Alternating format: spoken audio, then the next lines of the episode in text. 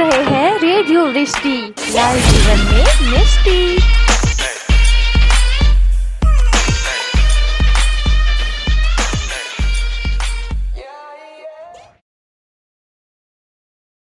Hello listeners कैसे हैं आप सब? आप सुन रहे हैं रेडियो वृष्टि और मैं हूँ आरजे शिल्पी। एक बार फिर हाजिर हूँ आप सबके लिए कहानियों का अनोखा पिटारा लेकर। तो हो जाइए तैयार। कुर्सी की पेटी बांधिए और चलिए मेरे साथ कहानियों के अनोखे सफ़र पे। ओनली ऑन सफ़र नामा दोस्तों, आज की कहानी शुरू करने से पहले आपको जरा सा डिस्क्रिप्शन दे दूँ आज की कहानी का। आज की कहानी भेजी है हमारे एक लिसनर मयंक दुबे जी ने। जी हाँ ये कहानी ओढ़नी, इसका टाइटल है ओढ़नी। वो मयंक दुबे जी ने हमें भेजी है। यूपी से जो कि हिंदी और उर्दू लिटरेचर के स्टूडेंट हैं। अगर आप उन्हें फॉलो करना चाहें तो इंस्टा आईडी है उनकी मयंक अंडरस्कोर प्रभाकर अंडरस्कोर विकर तो आइए सुनते हैं ओढ़नी जो कि लिखी गई है मयंक दुबे के द्वारा। आप सुन रहे हैं India first online romantic radio station radio Vrishti live जीवन में मिस्टी। दोस्तों आज हम सुनेंगे मयंक दुबे द्वारा रचित कहानी। ओढ़नी का भाग दो। अब तक आपने देखा कि मुन्नू की चचेरी बहन बिन्नी, जिसके माता पिता का देहांत बचपन में ही हो गया था, उसका ब्याह है। उसके ब्याह में उसके मामा मामी भी आए हैं। उनके साथ एक रिश्तेदार आई है ऋतु पर मुन्नू का दिल खासा ही न्यौछावर हो रहा है। और अब कहानी आगे। आप सुन रहे हैं रेडियो वृष्टि, लाइव जीवन में मिस्टी। कहानी ओढ़नी का भाग एक जानने के लिए दोस्तों, आप जा सकते हैं हमारे पॉडकास्ट सफरनामा विद शिल्पी सिग्नोदिया पर। वहाँ आपको इसका भाग एक मिल जाएगा। और अब कहानी आगे। ऋतु ने जिज्ञासा भरे शब्दों में दीदी से पूछा उनकी लव मैरिज की कहानी। मिली थी दीदी के स्कूल में थे, ट्यूशन में पीछा करना, बिना किसी काम के चार किलोमीटर साइकिल लेके हमारे मोहल्ले में आना, नुक्कड़ वाली दुकान पर खड़े होकर ना जाने किस किस का पता पूछना, यही सब चलता था उनका। मैंने दीदी को छेड़ते हुए कहा, ऐसा भी नहीं है रितु, ये ज़्यादा ही बोल रहा है। ग्रेजुएशन में हमारी जान पहचान हुई। उनके पापा हमारी यूनिवर्सिटी में हेड ऑफ़ द डिपार्टमेंट है। शशि ने सीधे जाकर उनसे कहा कि वो मुझे पसंद करते हैं। और नौकरी के बाद मुझसे शादी करेंगे। फिर जब इनकी जॉब हो गई तो सारे घर के सामने रिश्ता लेकर आए। रिश्ता तय होने के बाद चाचा चाची के सामने बात खुली कि हम पहले से एक दूसरे को जानते हैं। दीदी ने अपनी सारी कहानी रितु को सुना दी। वाह दीदी कितनी शालीन और सरल प्रेम कहानी है आपकी। रितु ने दीदी के हाथ पर अपना हाथ रख रख के कहा, लेकिन दीदी, एक बात तो बताओ यह जो चीज़ है, प्यार, ये होने में कितना समय लगता है? मैंने पूछा। समय। समय ही तो नहीं लगता मुन्नू, जिससे होना होता है, एक मिनट में हो जाता है। और जिससे नहीं होना होता ना, सालों तक साथ रहकर भी नहीं होता। दीदी ने बड़े सरल अंदाज में कहा। और दीदी, ये कैसे पता चले कि प्यार हो गया? तूने पूछा। बस। जिस पल दिल को सुकून मिलने लगे, ऐसा लगे कि कोई तुम्हारे लिए तुमसे ज़्यादा खास हो चुका है। जैसे कोई सदियों से वही था, लेकिन तुम कभी उसे मिल नहीं पाए हो। जब किसी की आहट होने पर दिल की धड़कन बढ़ जाए, उसकी बात सुनकर किताबों में लिखी हर बात सच लगने लगे। बस उसी पर ये समझ जाओ कि तुम्हें प्यार हो चुका है, दीदी ने कहा। तो एक टक मंत्र मुक्त सी दीदी की बातों को बड़े ध्यान से सुन रही थी और मैं उसके धैर्य में डूबे चेहरे को निहारे जा रहा था। दीदी, खाना। छोटी बहन दोनों हाथों में प्लेट लिए अंदर आई। अरे छोटी, तुमने मुझे आवाज़ क्यों नहीं दी? मैं कुछ मदद कर देती। रितु ने एक प्लेट लेते हुए कहा। अरे नहीं रितु दीदी, बस आपका और दीदी का ही खाना है। साहब, अपना खाना लेके आइए किचन से। रितु ने, रितु और, छोटी ने रितु और दीदी के सामने प्लेट रखते हुए मुझसे कहा, दीदी, वैसे तो त्रिपाठी जी ने कुछ मांगा नहीं है, लेकिन मेरी एक बात मानो, इसे दहेज में ले जाओ, मैंने छोटी के बाल खींचते हुए कहा। आ, देखो दीदी, छोटी ने मुँह बनाते हुए कहा, अरे मुन्नू, मत किया कर, भाई छोटी है वह और छोटी तुम जाओ, मुन्नू का खाना भी लेकर आओ। तुम तो जानती हो ना कि अगर मेरे साथ खाने ना बैठे तो फिर खाना नहीं खाता ये। ने बड़े कड़े शब्द में कहा। जानती हो रितु, जब ये छोटा था ना, तब से इसकी यही आदत है। मेरे साथ खाना खाने बैठेगा और अगर किसी दिन नहीं खा पाता तो मेरे साथ तो पूरा दिन भूखा रह जाता है। अब जब विदाई के बाद चली जाऊँगी तो भूखा रहना। दीदी ने मज़ाक भरे शब्दों में कहा। भूखा क्यों रहूँगा? यह रहा तिवारीगंज। पाँच किलोमीटर का रास्ता है। आ जाऊँगा। मैंने भी छूटते ही कहा। अब तक छोटी मेरा खाना भी लेकर लौट आई थी। हम तीनों ने खाना शुरू किया। बीच बीच में इक्की दुख की बातें भी हो रही थी। अचानक खाते खाते मुझे धसका लगा और खांसी आने लगी। छोटी ने पानी का ग्लास थोड़ी दूर पर रखा था। मुझे परेशान देख ऋतु तेज़ी से उठी और टेबल पर रखा ग्लास उठाकर मेरी ओर दिया। मैंने उसके हाथ से ग्लास लेने के लिए हाथ आगे बढ़ाया तो हमारे हाथ आपस में टच हो गए। अब मैं ये तो नहीं कहूँगा कि हवाएँ स्लो मोशन में चलने लगी, क्योंकि वह फिल्मी हो जाएगा। लेकिन हाँ ऐसा ज़रूर लगा जैसे एक मिनट में बहत्तर बार धड़कने वाला मेरा दिल अचानक से पचहत्तर बार धड़का हो। मैंने तुरंत पानी पिया और ग्लास नीचे रखा। आप ठीक तो है? रितु ने पूछा। हम्म हम्म मैं मैं ठीक हूँ। आप परेशान मत होइए। मैं जन, मैंने जवाब दिया। हाँ रितु तुम परेशान मत हो। हमारे भाई साहब को दिन में एक बार खाते समय धसका लगने का शगुन है। जब तक इन्हें धसका ना लगे इनका खाना पूरा नहीं होता। बेनी दीदी तपाक से बोली। अब खाते समय बात करेंगे तो यही होगा ना दीदी। रितु ने भी दीदी को दीदी के मज़ाक में विनोद का सुर मिलाते हुए कहा हाँ हाँ ठीक है, मैं समझ गया। मैंने अपराधी के स्वरों में कहा अच्छा दीदी, खाना तो हो गया, अब आप आराम कीजिए। मैं भी बुआ जी के साथ कमरे पर जा रही हूँ कहा। अरे रितु, मामी के साथ तुम ही रह, तुम रहती ही हो। अब यहाँ जब तक मैं हूँ, मेरे पास ही रुको ना। अपना कुछ सामान लेकर यहीं आ जाओ। और मेरे साथ रुक जाओ शादी तक। बिनी ने रितु बिनी दीदी ने रितु को हमारे घर पर ही रुकने का ऑफ़र दिया। हाँ रितु दीदी, रुकिए ना प्लीज़ बड़ा मज़ा आएगा। छोटी ने भी दीदी की बात का समर्थन किया। अच्छा ठीक है दीदी, मैं बुआ जी से पूछ लेती हूँ, रितु ने कहा। यह ठीक रहेगा, तुम मामी से पूछ लो, उसके बाद छोटी के साथ जाकर अपना सामान ले आना, दीदी ने दोबारा रितु से कहा। दोस्तों बाकी कहानी एक छोटे से ब्रेक के बाद। सुनते रहिए सफरनामा।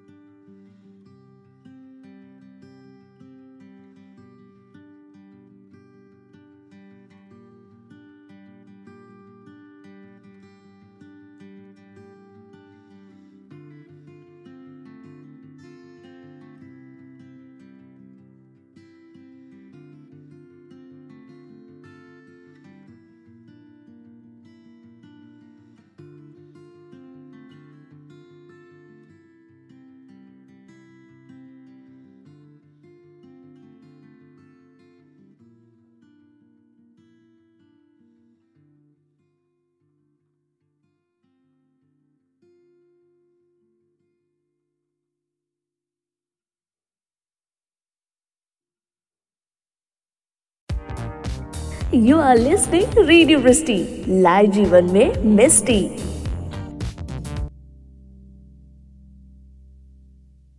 एक बार फिर स्वागत है दोस्तों आप सबका सफरनामा में। अब तक आपने देखा कि बिनी दीदी और छोटी रितु से कहते हैं कि वो उनके साथ ही बिनी दीदी के रूम में रुक जाए और अब कहानी आगे। अच्छा दीदी मैं चलता हूँ सोने। सुबह उठकर फिर से भाग दौड़ में लगना है मैंने दीदी से कहा। हम्म बच्चे, जा, जाकर आराम कर ले, अपना ध्यान रखना ने मुझसे कहा। हम्म आप भी। अच्छा रितु जी गुड नाइट मैंने रितु की ओर मुड़ते हुए कहा। रितु जी, इतनी बड़ी तो नहीं हूँ मैं आपसे, जो आप जी कहें रितु ने कहा। तो क्या कहूँ मैं आपको? मैंने पूछा। रितु बुलाइए, सिर्फ़ रितु मुस्कुराते हुए जवाब दिया। अच्छा यह भी सही है। चलिए गुड नाइट ऋतु, मैंने कहा। गुड नाइट उसने उत्तर दिया। मैं दीदी के कमरे से निकला और सीधा अपने कमरे में चला गया। ड्रेस चेंज करके हाथ मुँह धुलाकर धोया और सोने के लिए बिस्तर पर आ गया। कमाल की बात है कि बिस्तर पर लेटते ही सोने वाला मैं आज इतना थक, थका हुआ होने के बावजूद भी नींद से दूरी बनाए हुए था। पलके नींद से बहुत भारी थी। लेकिन जैसे सोने का मन ही नहीं कर रहा था कहीं मुझे हम्म, नहीं ना जल्दी किसी कंक्लूजन पर नहीं पहुँचना चाहिए। सारी उआ पुआ के बीच आखिरकार आँखें ने नींद के सामने हथियार डाल ही दिए। वैसे तो हमारे घर की सुबह मम्मी की आरती गाने से होती थी लेकिन वह सुबह एक नए स्वर में श्री राम स्तुति के सुरों से गूंज उठी थी। श्री रामचंद्र कृपाल भज मन हरण भव भय दारुणम।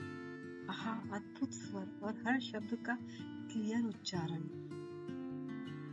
मैं तेज़ी से अपने रूम से बाहर निकला और नीचे की तरफ़ झाँक कर देखा। तो सफ़ेद सूट सलवार में ऋतु हमारे मंदिर पर खड़े पूजा कर रहे थे। मैं सीढ़ियों से नीचे उतरा और दरवाजे के पास जाकर खड़ा हो गया। सर को लाल ओढ़नी से ढक कर एक हाथ में भगवान को दिया दिखाते हुए बड़ी ही पवित्र लग रही थी वो। मैं वैसे तो बहुत ज़्यादा धार्मिक नहीं हूँ।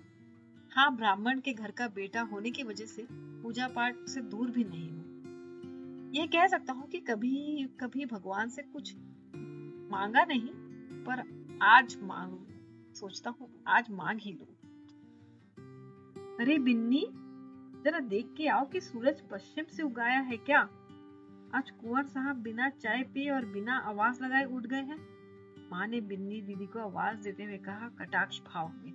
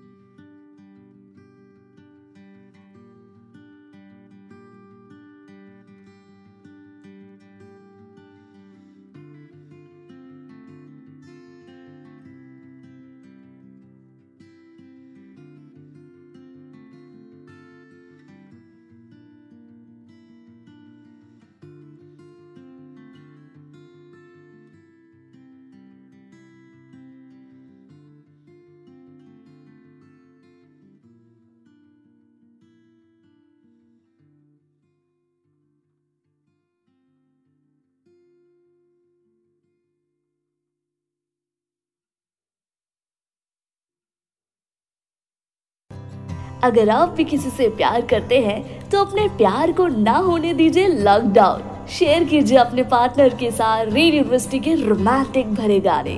कीप लिसनिंग रेडियो वृष्टि लाए जीवन में मिस्टी हाँ हाँ हाँ माँ। बहुत अच्छा जोक था। मज़ा आ गया मुझे। मैंने तुरंत माँ की ओर देखते हुए कहा। है ना? मैं तो कहती हूँ कि मेरा हैमर का सेंस बहुत अच्छा है। माँ ने मुँह चिढ़ाते हुए कहा, हैमर का सेंस नहीं होता माँ, सेंस ऑफ़ ह्यूमर होता है, मैंने कहा। तू समझ गया ना? छोटी से चाय दे दे और पापा को भी चाय दे आना। मैं जरा भगवान के हाथ जोड़ लू। माँ ने छोटी को आवाज़ देते हुए कहा और खुद मंदिर की ओर बढ़ गई। छोटी, मैं दीदी के कमरे में बैठा हूँ, तू चाय वहीं ले आना, मैं कहते हुए दीदी कमरे में दाखिल हुआ। क्या दीदी? बड़ा पूजा पाठ हो रहा है आज तुम्हारे घर में? मैंने दीदी से पूछा। हाँ ये रितु ने कहा कि उसे डेली पूजा करने की आदत है तो मैंने उससे कह दिया कि हमारे मंदिर में कर लेगी। दीदी ने जवाब दिया। वही तो मुझे तो ये माया भी लगती है। कल आते ही सारा काम संभाल लिया। आज मंदिर देखना जाते दिन कहीं। कहीं जायदाद में हिस्सा ना ले ले मैंने चुगली परी शिकायती अंदाज में कहा। जायदाद? कौन सी जायदाद भाई, कौन सी रियासत है तेरे पास जिसमें वो हिस्सा ले लेगी? दीदी ने मेरे कान खींचते हुए कहा, आह दीदी, कितनी बार कहा है, तुमसे कान मत खींचा करो यार। मैंने दीदी के कान, दीदी से कान चढ़ाते हुए कहा, भैया, ये लो चाय और एक पूरी खबर। छोटी कमरे में घुसी और मेरे हाथों में चाय देते हुए कहा सुबह सुबह तुझसे बुरा क्या होगा?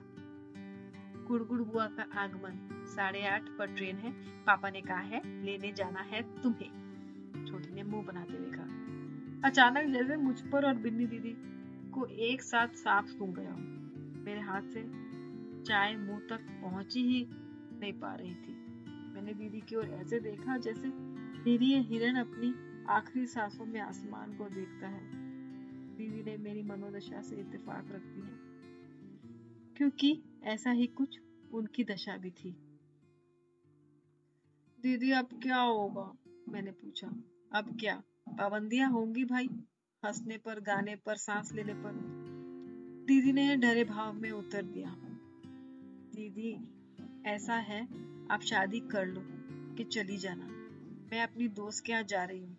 अब उसके पास वापस, अब उनके वापस जाने तक वहीं रहूँगी, छोटी ने कहा।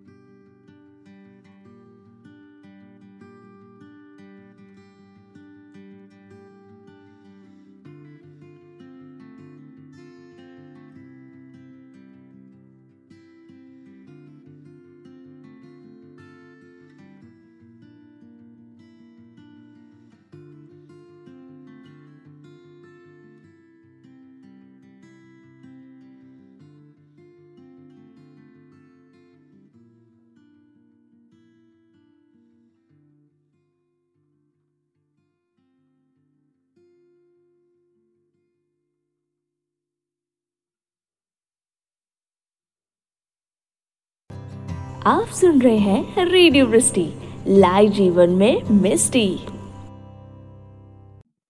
अब आप कहेंगे कि भाई आखिर ऐसा कौन आ रहा है जिसकी वजह से हम तीनों की दशा ऐसी हो गई? तो चलिए आपका परिचय करवाते हैं। मंजुला उर्फ़ कुड़कुड़ बुआ से। हमारे पापा लोगों की साइड की सग्गी बड़ी बहन, जिनके आने से कहीं का भी माहौल बस खराब ही होता था। परम शंकालु स्वभाव की यह महाधनी स्त्री अपनी कड़वी या मैं कहूँ जहरीली ज़ुबान के लिए पूरे कुंबे में बदनाम है। कुड़कुड़ बुआ के नाम से। छोटी, तू पापा से बोल, मेरी तबीयत खराब है, मैं नहीं जा रहा उन्हें लाने, मैंने कहा। भाई, पापा ने यह भी कहा है कि उनकी तबीयत कुछ अच्छी नहीं है और तुम जाकर उन्हें ले आओ। छोटी ने पलट कर जवाब दिया, अरे यार, पापा पापा, मैं पापा को आवाज़ देता दीदी के कमरे से निकला। पापा, ये क्या है? प्लीज़ आप जाओ ना कुड़कुड़ मतलब मंजुला बुआ को लाने। मैंने पापा के रूम में घुसते हुए कहा।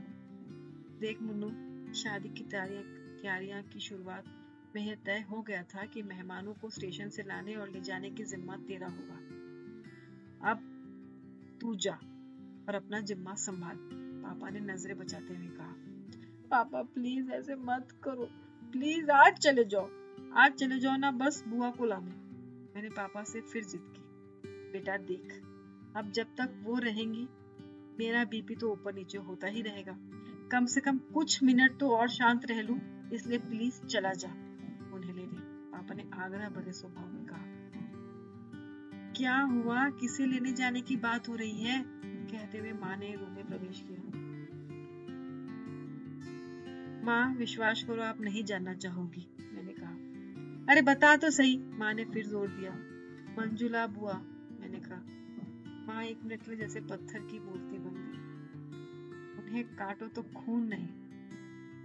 बड़ी जीजी, माँ ने बस इतना कहा। और मानो सारी पुरानी स्मृतियाँ उनके दिमाग में दौड़ गई हो।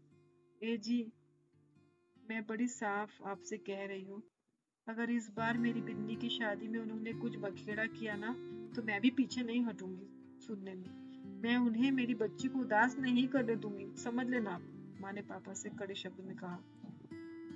माँ, अभी तो आपका बच्चा उदास है।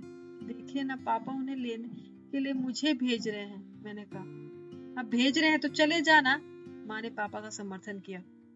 अच्छा सुन, अगर तू उन्हें लेने जाएगा तो मैं तुझे पाँच सौ रुपए दूँगा, पक्का। पापा ने मुझे मनाने की आखिरी कोशिश की। हज़ार लूँगा, पाँच सौ उनको लाने के और पाँच सौ रास्ते भर उनकी जली कटी बात सुनने के, मैंने कहा। हाँ ठीक है, हज़ार ले लेना। अभी जा, वरना अगर ट्रेन आ गई तो तू न पहुँचा तो बवाल होगा, पापा ने कहा। पापा के चेहरे पर विजेता के भाव थे और मैं हारे हुए सिपाही की तरह मुड़ा अपने कमरे में गया। फटाफट हाथ मुँह धोला धोकर ब्रश किया और गाड़ी की चाबी लेकर दीदी के रूम गया तो चाचा ने पैसे के भरमा से तुझे हरा ही दिया दीदी ने कटाक्ष में कहा। अच्छा है तो सरकारी कर्मचारी नहीं है, वरना एक नंबर का घूसखोर होता। हाँ हाँ ठीक है। अब जाऊँ मैं? मैंने दीदी से, दीदी की बात से बचते हुए कहा। मैंने गाड़ी स्टार्ट की और 20 मिनट के अंदर सीधे जा पहुँचा स्टेशन। गाड़ी आकर अभी बस खड़ी ही हुई थी। मैं तेज़ी से गाड़ी के पास पहुँचा तो बुआ को खोजता हुआ आगे बढ़ने लगा। ए मुन्नू! मेरे कानों में सुरीले काक से बुआ की आवाज़ पड़ी। अरे बुआ जी, नमस्ते। मैंने पीछे खड़ी बुआ को नमस्ते किया। है? नमस्ते से क्या होता है? पैर छुप पैर! संस्कार देने में कंजूसी की है तेरे बाप ने। बुआ ने अपने ताने का तरकश का पहला तीर चलाया। मैंने झुककर उनके पैर छुए। और वह कैसा रहा आपका सफ़र? मैंने पूछा। हाँ हाँ ठीक था, उन्होंने कहा। और भैया भाभी लोग कब तक आएँगे? मैंने पूछा। बड़े वाले सीधा शादी वाले दिन आएँगे। वह भी सब परिवार। या नहीं, वही जाने और छोटे वाले उनकी महारानी जी के साथ ऑफ़िस की छुट्टी नहीं मिल पा रही है तो वो लोग शायद ना ही आए, बुआ ने कहा। आते तो अच्छा लगता मैंने कहा। क्या अच्छा लगता, हम आए हैं ना? अच्छा नहीं लग रहा। हाँ हाँ भाई, क्यों ही अच्छा लगेगा? बुआ दो चार अच्छी बातें जो सिखाएगी, अच्छी बातें कौन ही सुनना चाहता है? सबके सब। अरे अरे अरे अरे बुआ जी, आप इस बार केदार धाम यात्रा पर गई थी ना? कैसी रही यात्रा? मैंने उनकी बात बीच में काटते हुए कहा अरे यात्रा यात्रा तो बड़ी अच्छी रही, बुआ ने बताया। चलिए बाकी बातें रास्ते में करते हैं। मैंने बुआ का सामान उठाया और तेज़ी से उनका हाथ पकड़कर स्टेशन के बाहर निकल गया। मैं बहुत अच्छी तरीके से जानता था कि अब मेरे जीवन के अगले बीस मिनट पूरे घर की बुराई सुनने में कटने वाले थे। इधर मैंने गाड़ी स्टार्ट की, उधर बुआ जी के बुराई का इंजन स्टार्ट हो गया। सरहद पे खड़े किसी सिपाही को गाली गोली बारी के बीच कैसा लगता होगा, वही अनुभव मुझे भी प्राप्त हो रहे थे। आखिरकार हम घर पहुँचे। मैंने भगवान को थैंक्स किया कि उन्होंने मुझे इतनी हिम्मत दी कि जो बुआ की बातें सुनने की शक्ति मिली। गाड़ी घर के पास रुकते ही बुआ अपना क्लोजिंग स्टेटमेंट दी। राम जी जाने, हमने तो अब सबसे कहना ही छोड़ दिया है। तुम्हारे यहाँ आए हैं कि बड़े की इकलौती लड़की है, बिन्नी, वरना आते ही नहीं। ना आती तो बेहतर होता। अरे निर्मला, देखो बड़ी जीजी आ गई। पापा कहते हुए बुआ के पास आए और उनके पैर छुए। हाँ हाँ खुश रहो छोटे। जानती हूँ दीदी से स्नेह थोड़ी है। तुझे तभी तो लड़के को लेने भेज दिया। खुद नहीं आया? बुआ ने भड़ास निकाली। अरे नहीं जीजी, वो घर में और भी काम थे ना। हाँ हाँ सारे काम ज़रूरी। जीजी थोड़े ही ज़रूरी है। बुआ ने पापा पर कटाक्ष कसा। छोटी दुल्हन कहाँ है? आएगी?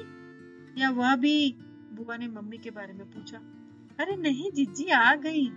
हम वो पानी का परात ला रहे थे आपके लिए। मम्मी हाथ में पानी का भरा एक परात लिए आई। मैंने जब से होश संभाला है, हर बार मम्मी को बुआ का स्वागत ऐसे ही करते देखा है। मम्मी एक बड़ी परात में पानी ले आती, बुआ के पैर धुलाती उसके बाद घुटने से लेकर नीचे तक पैर, दोनों हाथों से दबा दबा कर पैर छूती। पैर का छुआ जाना हमारे देश में एक ऐसी परंपरा है जिससे छोटा अपने से बड़ों को उनकी मेहनत और उनके संघर्षों के लिए सम्मान देता है और बड़ा छोटों को उसके जीवन में आने वाले संघर्षों के लिए तैयार रहने और उसकी लंबी आयु की कामना का आशीर्वाद देता है। लेकिन ऐसा आमतौर पर देखा जाता है कि लोग पैर छूने की संस्कार को सर्टिफिकेट मानते हैं। खैर, मम्मी ने अपना उपक्रम खत्म किया। और मैं बुआ का सामान लेकर मम्मी और उनके साथ घर में दाखिल हुआ। बिन्नी कहाँ है? बुआ ने दाखिल होते ही पूछा। हम यहाँ हैं बुआ, प्रणाम। दीदी ने सीधे आकर बुआ को प्रणाम किया और पैर छुए। हाँ हाँ ठीक है, खुश रहो। अपनी पसंद से कर रही हो शादी। खुशी होगी? और बुआ जी ने अपनी ज़ुबान का जादू बिखेरना शुरू किया। आइए जीजी, मुन्नू, जीजी का सामान अम्मा की कोठरी में रख दो। इससे पहले बुआ कुछ और बोलती, मम्मी तेज़ी से उन्हें लेकर दादी के कमरे में बढ़ गई और मुझसे उनका सामान वहीं रखने को कहा। आते ही शुरू हो गई ये तो मैंने दीदी से कहा। हम्म देखते जा दोस्त, अभी तो खेल शुरू हुआ है जवाब दिया। जीजी आप आराम करिए, शाम को मिट्टी पूजन है और कल फिर, कल से हल्दी संगीत की रस्में शुरू हो जाएँगी, मम्मी ने बुआ से कहा। हाँ आराम कर लेती हैं हम। और बताओ कौन कौन आ गया है? बुआ ने मम्मी से पूछा। अरे जीजी, लोगों का आना लगा हुआ है। अभी कल मेरठ वाली राधा जीजी और उनका परिवार आया और दीदी के भैया, भाभी का परिवार और भाभी की भतीजी आए हैं। आज शाम तक।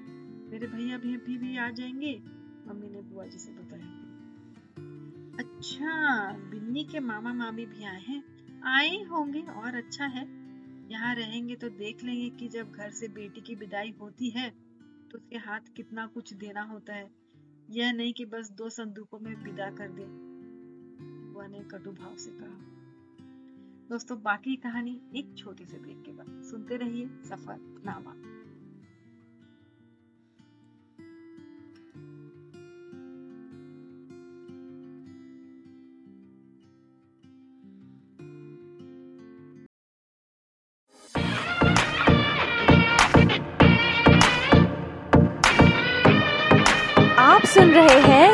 रिश्ती।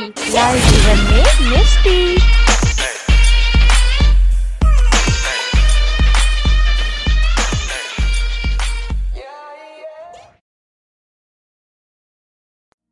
दोस्तों, अब समय हो चुका है आपसे आज्ञा लेने का।